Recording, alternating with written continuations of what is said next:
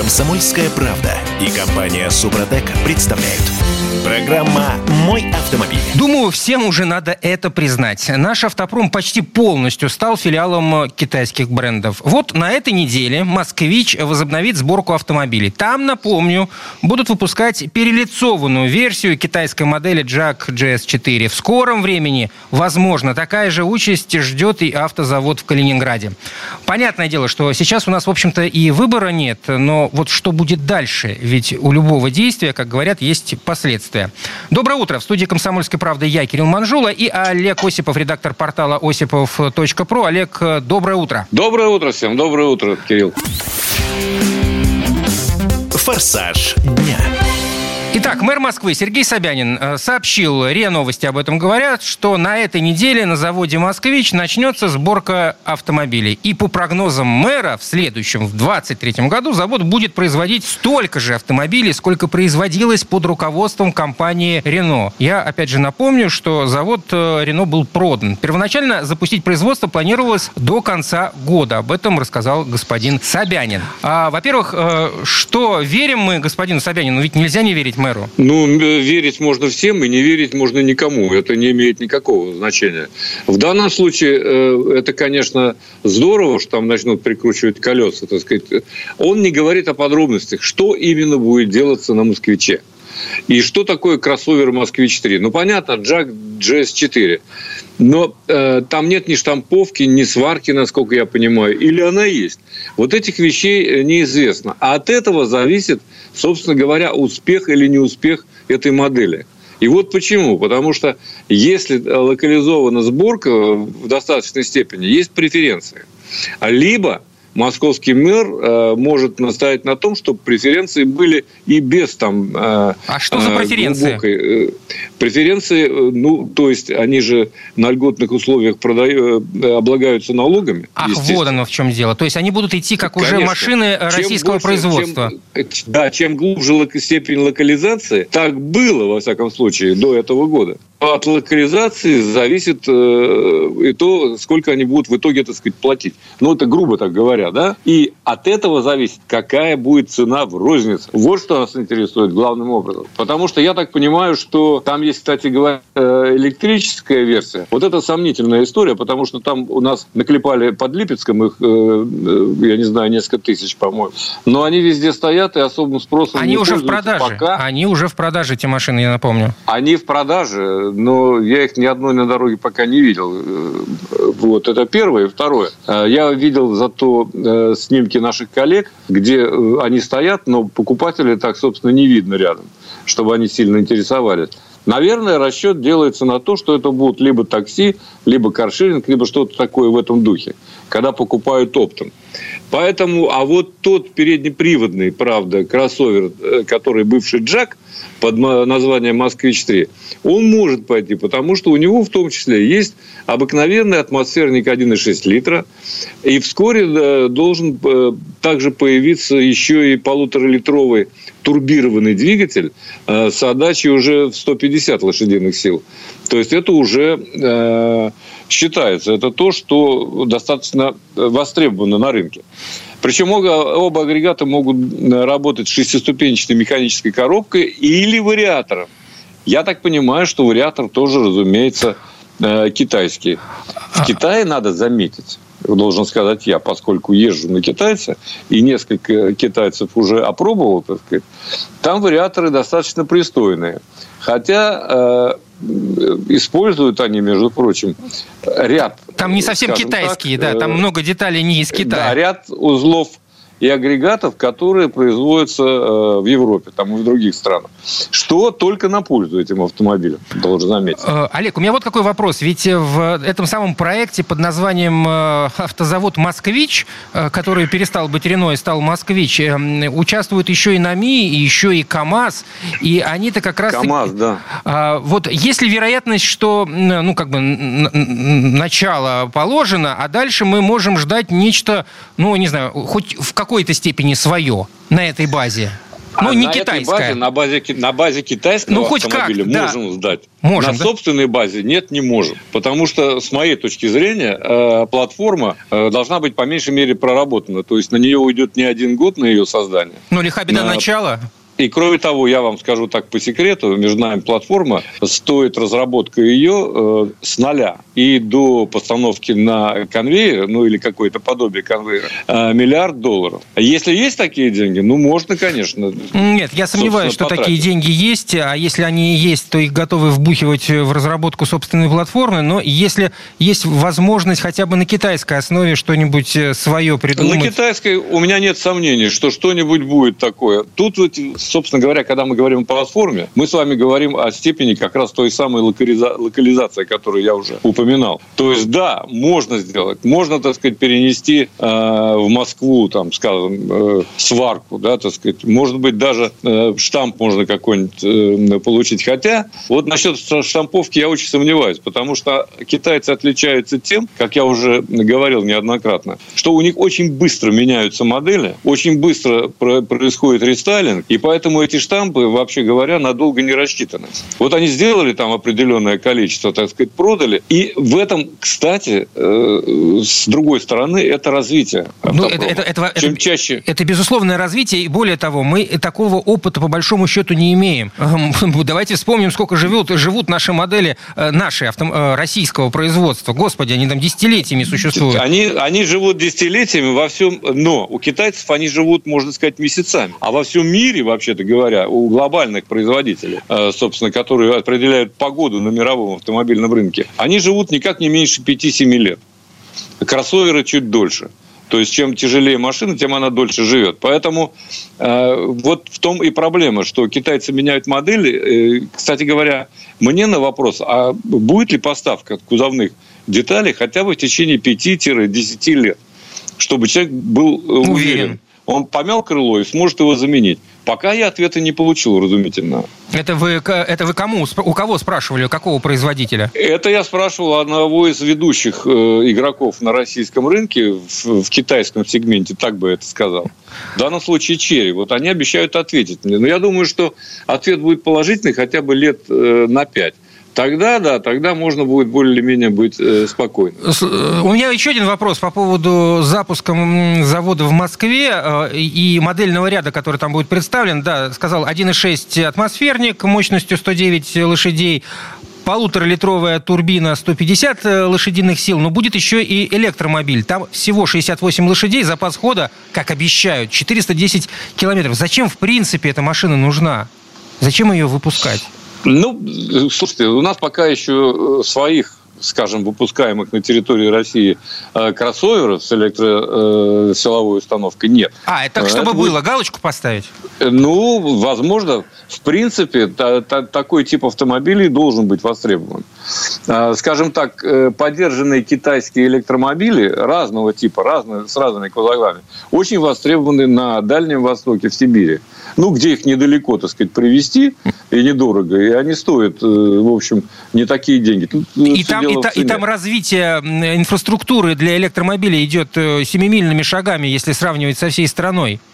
Приморский а, край, Иркутская область. Да, но все равно там есть э, определенные проблемы с зарядкой и так далее, но это все решаемые проблемы. В принципе, и в Москве э, тоже худо-бедно, но эта инфраструктура развивается. Правда, не так быстро, как э, лично мне хотелось бы, там, ну и всем владельцам электрокаров. Но, в принципе, развивается. Тут ничего не скажешь. Но пока все-таки спрос на электромобили сосредоточен в премиальном сегменте. Конечно, очень много в Москве возят тест. Это понятно, это автомобиль номер один в мире электромобилей. Э, вот.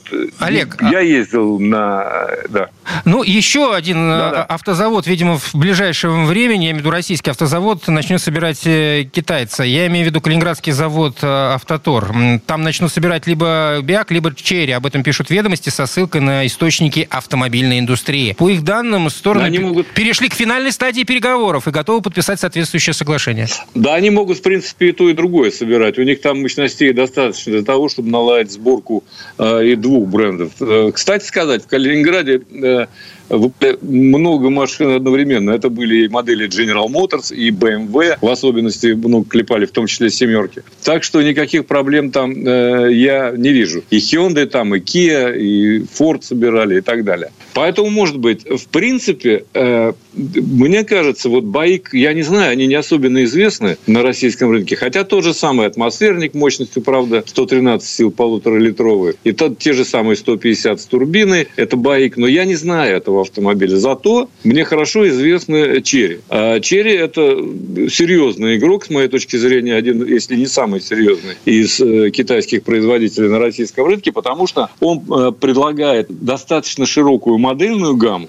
и кроме того, там есть суббренды, об одном из них я расскажу, наверное, чуть попозже. Нет, быть. Не, сегодня а, точно, возможно, скорее может завтра, потому завтра, что мы, да. да, мы уже заканчиваем, Олег. Но я, кстати, думаю, что и другие заводы, которые перестали выпускать автомобили в России, ждет такая же участь в ближайшее время. Это э, и в Петербурге прежде всего. Олег Осипов, редактор портала осипов.про, был у нас на связи. Спасибо, Олег. Счастливо. Всем удачи. До свидания. В следующей части программы к нам присоединится Юрий Сидоренко, автомеханик, ведущий программы «Утилизатор» на телеканале Че. И поговорим поговорим о 10 процедурах, без которых нельзя начинать движение после долгой стоянки. Комсомольская правда и компания Супротек представляют. Программа «Мой автомобиль». А это мы вернулись в студию радио «Комсомольская правда». Я Кирилл Манжула. Ну что, э, мы, э, автомобилисты, такие самые простые, что называется, привыкли, сел в машину, да поехал. Ни о чем особо думать-то и не стоит. А между прочим, это совершенно неправильно. И если э, ну, действовать по определенным каким-то алгоритмам, то проблем в нашей жизни будет куда меньше. Вот с эти, об этих самых алгоритмах мы сейчас и поговорим. Юрий Сидоренко, автомеханик, ведущий программу утилизатор на телеканале Че. Юр, доброе утро. Доброе утро. Автомастер. А, ну, смотри, ведь правда, большинство из нас э, сели да поехали. Каких-то особых мыслей при этом никто в голове не держит. Э, слушай, ну это действительно так. Машина уже стала не роскошью, не каким-то там недостижимым средством передвижения, а ну, ширпотреб это более-менее стал такой. То есть народ уже ну, особо не обращает внимания ни на что. Причем, сколько бы я ни говорил э, об этом э, своим подписчикам, клиентам автосервиса, э, вот, и вообще там при встрече, то, что надо хотя бы на что-то обращать внимание. Не, народ слушает до момента, пока не, не попадет в неприятную ситуацию. А Васька слушает доест. Ну, тут, видишь, нужно, главное, проследить, что ты попал в неприятную ситуацию, потому что какой-то момент ты просто не заметил что-то. Ну, ну вот, вот даже пример прям тебе приведу. Угу. Вот совсем недавно приехал клиент ко мне в автосервис. Вернее, он не приехал, он позвонил. Говорит, Юра, надо эвакуатор. Я говорю, а что случилось-то? Э, он говорит, ну, пропали тормоза когда выезжал из двора. Понимаешь, он выезжал из двора, он ехал по двору, но особо на тормоз, видимо, не нажимал. Потом он выезжал и стартанул, и на тормоз нажал, и уехал в бордюр, свернул колесо.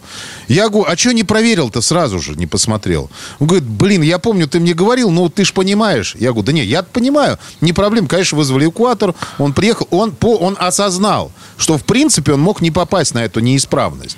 Если бы сделал, вот, ну там, я, я даже я составлял один момент, такой алгоритм действий, э, которых можно, которые надо выполнять просто автоматически. Когда ты заводишь свой автомобиль и стартуешь, перед стартом, точнее даже. Ну, конечно, да, да. Вот ты вышел на улицу, ты его завел, как правило, там полторы минуточки надо погреть. Ну, ну не больше. То есть это как бы вот это стоять прогреваться по 15 минут я никому не, не рекомендую. Это отдельная тема для разговора. Я свое мнение по греть или не греть уже давно всем сказал, как мнение автомеханика. То есть каждый может может делать как хочет. Мое мнение, я вот им уже сказал. Ну, слушай, ну полторы минуты это тоже, ну, можно сказать, греть. Просто здесь не, не нужно э, сумасшествие какое-то разводить по этому поводу. Полторы минуты это вполне себе прогрев. Ну, чуть-чуть, да, конечно. А так, а больше и не надо. Я имею в виду это в холодное время суток. В теплое, ой, не в холодное время года, угу. а в теплое время можно спокойно сесть и поехать. Вообще никаких проблем не будет. Но при этом надо хотя бы что-то проверить. Это делается, да там, ну, давай расскажу, так проще. Вот. Давай, давай. Давай. Значит, смотри. С чего начнем? Э, начнем с световых приборов. Вот реально, ну, проверить световые приборы очень просто. То есть включить фары, ну, вот, завел машину, включил фары, вышел, посмотрел, потом э, посмотрел, горят ли габариты, ближний, дальний свет, поворотнички проверил. И, соответственно, стоп-сигналы спокойно можно проверить. Э, я уже показывал в роликах, как это делать. Вот. И э, там, ну, либо стена сзади стоит, либо еще что, ну, хотя бы... Это если, если тебе повезло, у тебя тебя сзади что-то есть, что отражает свет. Если нет, можно сделать это с телефоном. Телефончик ставишь и смотришь. Угу. То есть нормально. Совершенно главное, чтобы телефон не украли в этот момент. Вот. Ну, либо человека попросил, кто мимо проходил. Там собачников гуляет очень много. Сказал, слушай, я сейчас нажму, посмотри, пожалуйста. Он посмотрел, ты вышел, сказал, большое спасибо. Ему больше ничего не надо от тебя. Вот посмотрели, вы знаете, что у вас э, тормоза работают, световые приборы работают. То есть вы в неприятную ситуацию уже не попадете. Это занимает максимум, ну, секунд 15. Двигаемся дальше. Сели, плюхнулись в машину. Проверьте, правильно ли выставлены у вас зеркала.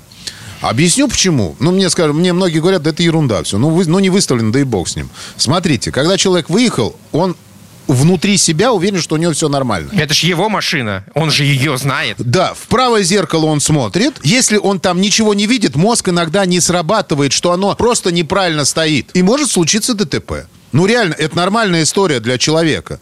Вот. А за ночь, ну, кто-то мог мимо пройти, кто-то мог его просто подвернуть, это зеркало. Ну, просто проверили быстренько, и все. Э, потом, ну, это, конечно, высший пилотаж уже, как я называю, но хотя бы обойти машину вокруг и посмотреть, не, не течет ли чего из нее.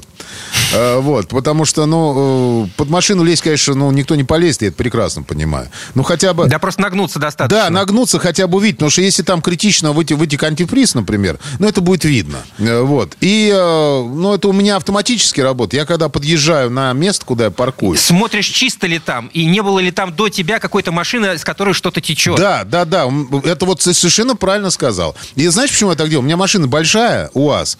И я всегда выхожу и прикидываю, у меня туда влезет машина или нет. Ага. Потому что сзади можно это не оценить. Заодно осматриваю место, куда я буду парковаться. У меня эта привычка, кстати, тоже уже э, стала в разряде привычек после того, как э, я несколько раз э, пытался утром заглядывать под машину и видел там какие-то лужи и начинал задавать себе вопрос, это мое или не мое? Вот, да. И тут начинается мучительное э, понимание, то это или не то. Вот. Смотри, дальше. Очень важный момент. Сейчас проверяем, на месте ли номерные знаки.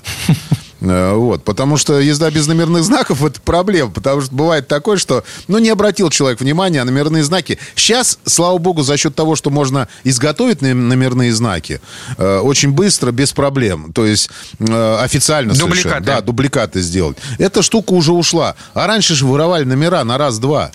Вот. Причем э, человек выходит, он поехал без номеров, а его гаишник останавливает и правильно штрафует и машину на штрафстоянку. То есть вообще, ну, как бы, не очень хорошая история. Вот. Дальше, э, это я рекомендую, опять же таки, ребят, можете делать, можете нет. Если вам машину свою не жалко, не жалко свои деньги, то тогда можете не делать. Просто обойдите машину по кругу, посмотрите визуально, э, все ли нормально с лакрашенным покрытием. Потому что бывает такое, что кто-то выезжал, зацепился, вот. Ну, и видите, что если зацепили, не расстраивайтесь, просто хотя бы посмотрите вокруг. Может, у кого-то есть на, на крыльях, там, на бамперах ваша краска. Ну, вполне вероятность есть такая, что вы э, сможете с человеком просто договориться, ну, чтобы вам ремонт хотя бы оплатили. Э, потому что, ну, по-другому ничего получить невозможно. Про это э, я уже говорил в одном из, из наших эфиров. Вот. Дальше очень интересный момент. Не приспущены ли колеса? И вообще, есть ли они да, в наличии? Я... В смысле, если они в наличии? Это как? Слушай, ну, это, вот, это чисто мой пример. Вот я прям рассказываю. У меня была э, копейка. Вот, я приехал, поставил ее на парковку. Это были 90-е года. Вот. Ну, слушай. С, с утра вышел. Вот, сел в машину, завелся, поехал. Она у меня прям вот так вот сделала, упала.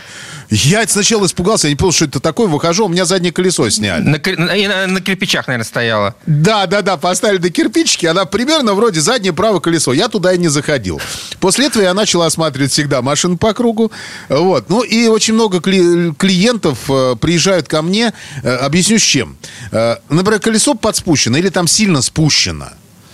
Вот. И человек выезжает, он это не ощущает сначала. До тех пор, пока колесо еще, у нас сейчас еще резина такая есть, которая, в принципе, может некоторое время ехать спущенная. Э, вот. И человек не ощущает, ну, что-то там, может, дорога неровная или еще что-то. Он едет, убивает колесо в ноль. Просто-напросто. Ну, естественно, потому что оно было спущено. Например, за тоже заднее правое. Вот. Да, есть такие водители. Сейчас я понимаю, сейчас кто-то там скажет, да как можно это не заметить? Далеко можно не заметить. Под спущенное колесо легко. Это факт. Слушайте, ну у нас вот приезжал, приехал мужчина, ну как, ну не водитель со стажем, конечно, ну, ну, ну годика два у него машина точно уже была. Он приехал, выходит ко мне, прям в сервис подъехал, что-то справа стучит.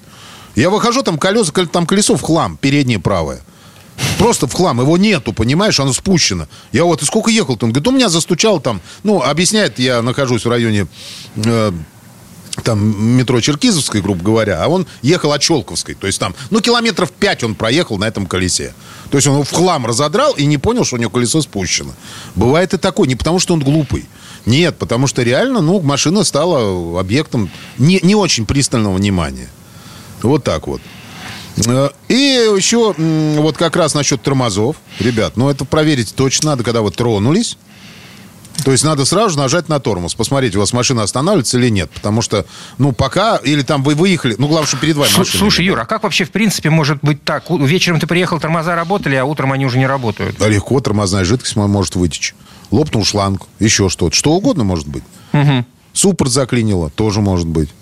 Ну, вариантов много. То есть машина может же сломаться, стоя на месте, легко. Потому что э, сколько раз было, например, вот даже у нас, э, ну, я в программе у себя в, в, в утилизаторе машины снимал. То есть я на машине уезжаю, на тест-драйв, например, а обратно я не приезжаю. А машина до этого 5 лет стояла там, или год стояла. Вот, все было нормально. Я на ней выехал, все работало. А по дороге там, ну, лопнул шланг. Ну, это долго стоявшая машина. А тут человек может доехать до места, встать, за ночь жидкость вытекла, там в трещинка получилась, например, в шланге. Маленькая трещинка. Человек трогает с утра, а уже тормозухи там нету. Угу. Все, тормозов нет. Ну, ты это узнал вот здесь, вот, вот прям ты тронулся и остановился. То есть не остановился. Ну, как бы, ну, по крайней мере, это ни скорости не будет, ничего. Это лучше, чем это узнать на трассе-то. На трассе-то опасно уже. Так, Юр, у нас 50 секунд. Что еще осталось в списке? Ну, еще быстро то, что у нас э, обязательно заводим машину, смотрим, не появилось никаких там красных пентаграмм, пиктограмм которые показывают одни неисправности. И, конечно же, смотрим за топливом, ребят, сколько у вас топлива в баке, потому что, ну, могут его и слить за ночь, а может, просто вы не, не, не проследили. Да, ну, чтобы, по крайней мере, понять, что сразу надо на заправку. Да неужели еще кто-то сливает, господи? Я-то думал, что это все ушло в прошлое. Нет, это сейчас пришло обратно. И очень круто пришло. Причем сливают аж бегом. В общем, э, господа хорошие, безусловно, надо машину осматривать, безусловно, уделять ей внимание, и особенно перед тем, как вы куда-то выезжаете после ночной стоянки. Юрий Сидоренко, автомеханик, ведущий программы «Утилизатор» на телеканале Че. Юр, спасибо. Пока. Большое спасибо, всем удачи. В следующей четверти часа у нас Федор Буцко. Поговорим о самом быстром серийном автомобиле и его рекорде скорости. Комсомольская правда и компания Супротек представляют. Программа «Мой автомобиль». А знаете, сколько стоит самый быстрый серийный автомобиль? Почти 3 миллиона евро. Но если вы наскребли на покупку эту сумму, то рано радуетесь. Ведь стоимость обслуживания машины буквально космическая. Примерно 850 тысяч евро за сеанс. И было бы странно, если такой автомобиль не смог бы установить какой-нибудь рекорд. Я Кирилл Манжула. И о какой машине речь и где она гоняет, сейчас выясним у Федора Буцко. Федь, доброе утро. Доброе утро. С конвейера. Итак, что это за шикарный автомобиль. Шикарный, действительно, необычный автомобиль. Называется Mercedes AMG One. One как единица по-английски. А, и действительно, вот, э, эм, чтобы такие машины появлялись в прессе, чтобы о них все мечтали, чтобы на них, значит, их печатали на, на пакетах и на наклейках, и там, на, на футболках и так далее, конечно, нужно какой-нибудь рекорд поставить. Хотя вроде кажется, что вот это, э, знаешь, было время, когда всем нужно, нужны были рекорды, и все просто такая рекордомания не было у человечества. Это началось, наверное, там 60-е, 70-е годы, потом Золотой век рекордов. Золотой да, век. Это стало утихать. Там, ну, в некоторые страны это пришло позже, там, да, и некоторые страны некоторую моду подхватывают там позже. Но как бы то ни было, в общем, а, в автомобильном мире рекорды ценятся, и есть такая трасса Нюрнбург-Ринг. Это даже не одна, это несколько трасс. А, но вот самая знаменитая из них называется а, Северная петля. И вот это ну, такой огромный 20-километровый круг, который который очень сложен, э, по нему очень сложно ездить, даже если вы не в гонках, где еще, не дай бог, кого-то обгонять, и даже если вы не ставите рекорд, по нему просто трудно ехать, потому что это Айфель, это не немецкие горы, и такие не очень высокие, но то есть это трасса, где а, есть там повороты, которые проходятся на скорости 80, а есть, которые проходятся на скорости 200, там все время перепады высот, там есть такие моменты, когда нужно сначала долго-долго-долго тормозить, и уже у тебя и так тормоза перегреты, потом у тебя короткая прямая, потом опять там нужно в пол тормозить. И, конечно, там постоянно кто-то бьется, и вообще очень сложно проходить, но это очень престижное место, и все по ней меряются. Возможно, это самая сложная и такая самая интересная трасса э, кольцевая вообще в мире. И вот, соответственно, конечно же, немецкие автомобили состязаются на ней, и, конечно же, э, Mercedes AMG One ставил рекорд именно на этой трассе, и действительно стала самой быстрой э, машиной, которая допущена на дороге общего пользования. Среднемоторное купе с гибридной силовой установкой, с двигателем от болида Формула-1, правда, образца 2015 года. Там всего объемчик, казалось бы, 1,6, да, ну что такое 1,6? Но ну, по нашим меркам... Тысячу лошадей выдает. Ну да, ну, ну выдает, да, потому что это такой вот, э, там, это такие 1,6, знаешь, которые не, не литр сока, да, не, не полтора литра. Тут вопрос, зачем такие машины вообще строят? Это какой-то престиж компании, это для того, чтобы действительно, как ты сказал, попасть на, на наклейки и на пакеты. Ну, автоспорт, ведь он, помимо того, что это зрелище, помимо того, что это пиар, это всегда площадка, где отрабатываются технологии, которые со временем могут перейти уже на какие-то серийные машины. Сначала на самые дорогие, потом уже на что-то такое там а, более-менее там среднее доступное, а потом уже и на что-то такое уже условно доступное. А, и, конечно, ну, понятно, что не будет никогда вот этот вот One, а, так сказать, серийным массовым автомобилем, потому что, ну, уж больно он там сложный, технологический. Он, кстати, очень легкий, да, он весит всего 1300 килограммов, а это, на секундочку, Лада Веста, да, ну, то есть... Да, ну, это как, кому будет сейчас интересно, просто наберите в интернете, посмотрите, как эта машина выглядит. Выглядит интересно, да, но интереснее всего, конечно, то, что у него внутри. Мы не станем сейчас вот объяснять, э, как там, так сказать, подкручивается крыльчатка турбокомпрессора, да, и как работает рекуператор, потому что, естественно, эта машина еще во время торможения вырабатывает электрическую энергию, и, естественно, эта электроэнергия на разгоне помогает бензиновому мотору. Там небольшая батарея стоит, ну, потому что большая была бы слишком тяжелой. Ну, то есть, вот после серии, допустим, таких интенсивных торможений вы не просто вырабатываете какое-то тепло и греете атмосферу, а вы вы заряжаете эту батарею, как только вы выходите из поворота, и вам нужно, значит, открываться, да, разгоняться, э, вам вот эта самая энергия торможения, преобразованная в электроток, снова помогает разгоняться. Ну, то есть, это, конечно, абсолютный хай-тек, очень крутая машина.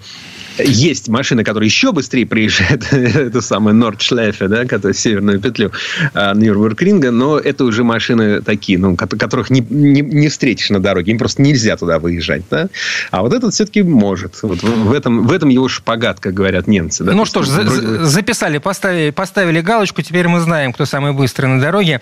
Но я думаю, что протестантам, в общем-то, все равно им быстро ездить нельзя. Да, это очень смешная новость из Германии тоже пришла. Там суть в том, что ну, в Германии вообще давно и регулярно обсуждается вопрос, э, когда же мы вот введем ограничение скорости на автобанах. О, нет, нет, давайте не будем. А что вдруг-то они об этом беспокоятся-то? Да, и сейчас это, это постоянно э, тема. Ну, это связано с безопасностью. Сейчас это в большей мере связано с экономией э, топлива. Э, также это всегда связано с зеленой повесткой, которая вообще преобладает в принципе вообще сейчас во всей Западной Европе Европе, в Германии не исключение. Много стран уже эти запреты вводило, даже те, у кого не было безлимитных автобанов. Ну, скажем, когда вы там из Германии переезжаете в Голландию, там раньше можно было ехать 130, а теперь там 130 ездить нельзя, можно ехать сотню. Потому что вот э, СО2, углекислота и так далее, и так далее. Хватит Но, жечь э, бензин. Да. Вернемся в Германию. Там есть ну, забавная новость. Есть евангелическая церковь, ну, по сути, протестанты. И, собственно говоря, они тут э, свой какой-то конгресс проводили и решили, что вот наши машины, вот все, все, которые на них записаны, а в Германии довольно много машин на них записано, потому что Германия вообще, в принципе, она, э, ну, скорее э, лютеранская, да, протестантская страна. Там есть, конечно, католики, понятно, там есть земли более католические, но, тем не менее, основная религия, основная ветвь христианства, там, немецкая, это, соответственно, соответственно, протестанты. И у них довольно много разной собственности, машины не исключение. И вот они сейчас постановили своим этим конклавом, или как это называется, что вот соточка, все, больше сотни наши машины ездить не должны. Не знаю уж, как будут они это самое дело проверять, но я думаю, что это вопрос совести, так сказать, э, э, членов. Э, Федь, слушай, ну, видишь, захотели пропиариться, даже мы об этом рассказываем, почему бы и нет? Ну, забавно, да, за, за, забавно. Ну, ну, хотят быть моралистами, хотят быть такими честными, вот и так далее. Иначе, наверное, там, знаешь, это как причастию не допустят. Там скажешь, начнешь каяться. Так, Нет, нельзя тебе сегодня, ни, обладку не получишь. Ну, а правильно парковаться их тоже заставляют в церкви? Да, это еще одна забавная история. И снова из Германии. У нас сегодня такой э, немецкий, взгляд нем... на Германию. Неме... Немецкий, немецкий выпуск. день. Значит, э, дело в том, что ну, курьезная ситуация. Значит, Мюнхен Мюнхен город, э, и э, люди, э, ну, понятно, что везде проблемы с парковкой, люди паркуются как могут. В Германии есть, встречаются такие знаки, которые обозначают, как правильно парковаться, где нарисована машина одними колесами, стоящая на тротуаре. Если есть такой знак, то действительно положено парковаться вот двумя колесами остаешься на проезжей части, двумя остаешься на тротуар. Но если этого знака нет, то на тротуар заезжать нельзя. Тем не менее, есть много улиц, по которым вот, ну, там узко, тесно, и народ вот такой низкий. Экономит, экономит место, да. Да, они так паркуются. И вот пара велосипедистов, э, независимо друг от друга, причем один из них такой ярый велосипедист, он всю жизнь на работу ездит на велосипеде, причем у него там 15 километров в одну сторону. Это зимой и летом, в общем, сейчас там, когда у них дожди, там тоже, тоже ездят. Слушай, ну в Мюнхене тепло. Ему надоело, что очень много людей паркуются неправильно, вот запаркованы целые улицы. Ему где-то вот все уже почувствовал, что, он, что, что не может это больше выносить, и фотографировал эти машины с привязкой, так сказать, к месту, да, то есть, чтобы видно было. И отправил соответствующие органы. И также поступил еще один человек. Вернее, таких людей, может быть, было много. Но двое из них сейчас прославились на всю Германию, потому что они, отправляя вот эти фотографии, получили не, ну, не то, что хотели. Да? Они ожидали, что полиция разберется, там, накажет виновников. А, и грамоту. А вместо этого они получили штрафы оба по сотне евро такие, секундочку, как так-то? Выясняется, что в Германии есть очень строгий закон, который защищает ваши персональные данные. В частности, кстати, поэтому, э, вот когда ты покупаешь машину в Германии, ты не можешь просто, как в Америке, использовать базу типа Carfax, в которой все записано. Где была, когда чинилась, где билась, там, какой пробег там, и так далее. Потому что есть закон о защите частных данных, персональных данных, и он довольно строго исполняется. И вот, э, собственно, власти, чиновники сочли, что вот эти двое велосипедистов, которые боролись за правду, нарушали чьи-то права, потому что, ну, есть машина, есть номер, есть место, есть время и так далее, вот мало ли что.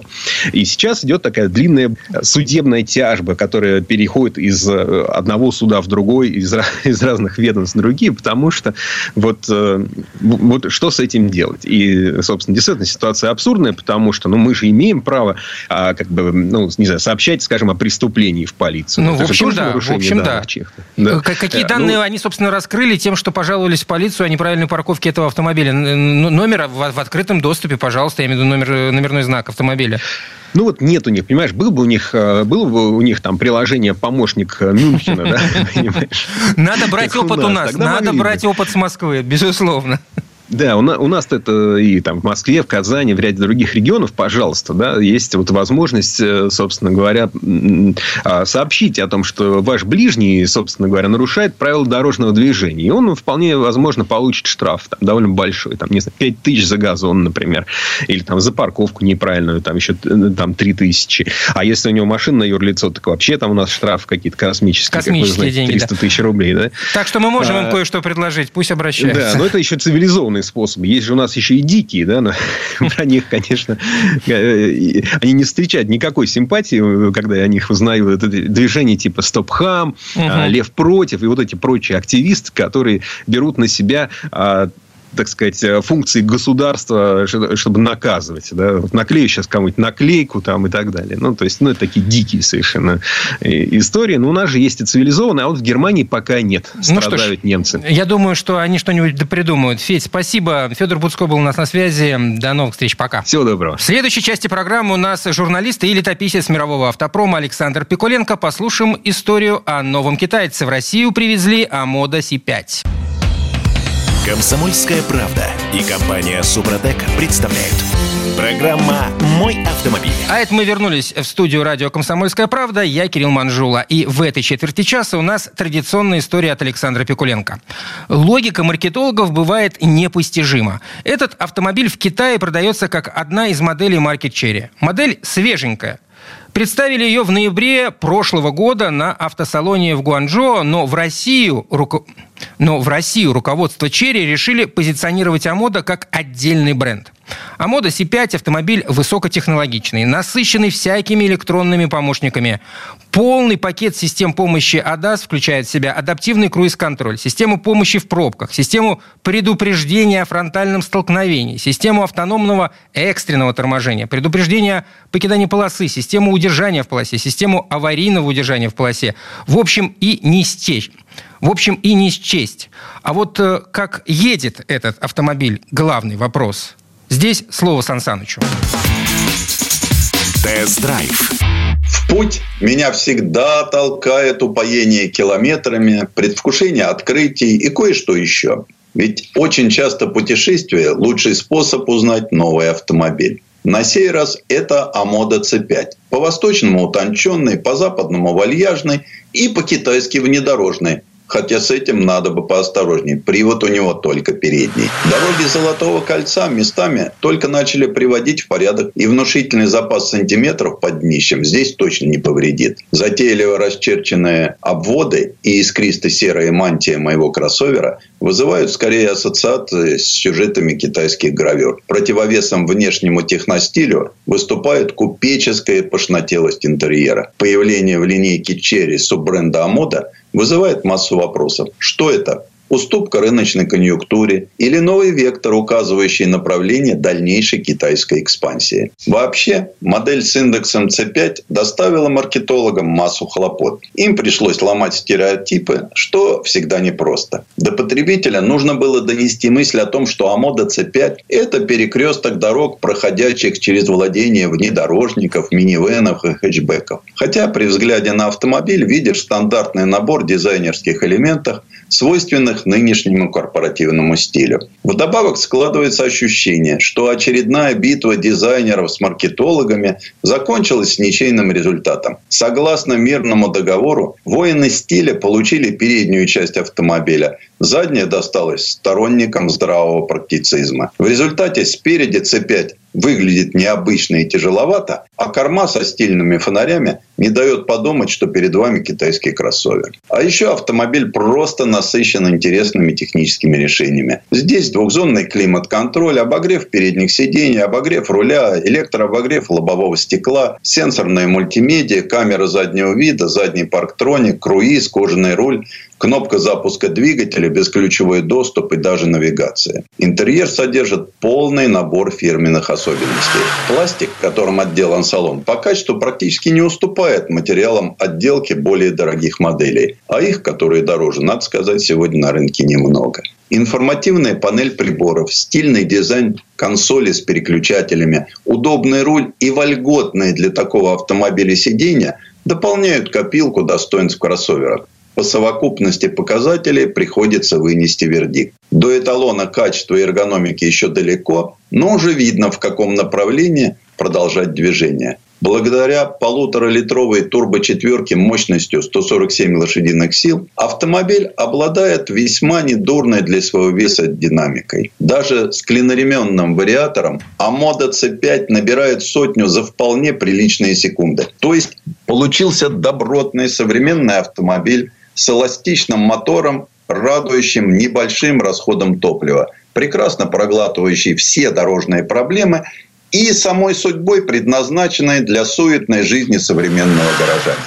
А пока впереди в ветровом стекле пламенеют, сменяясь, левитановские виды. Осенний пейзаж в России больше, чем пейзаж. Чтобы удостовериться в этом, держу курс в плюс.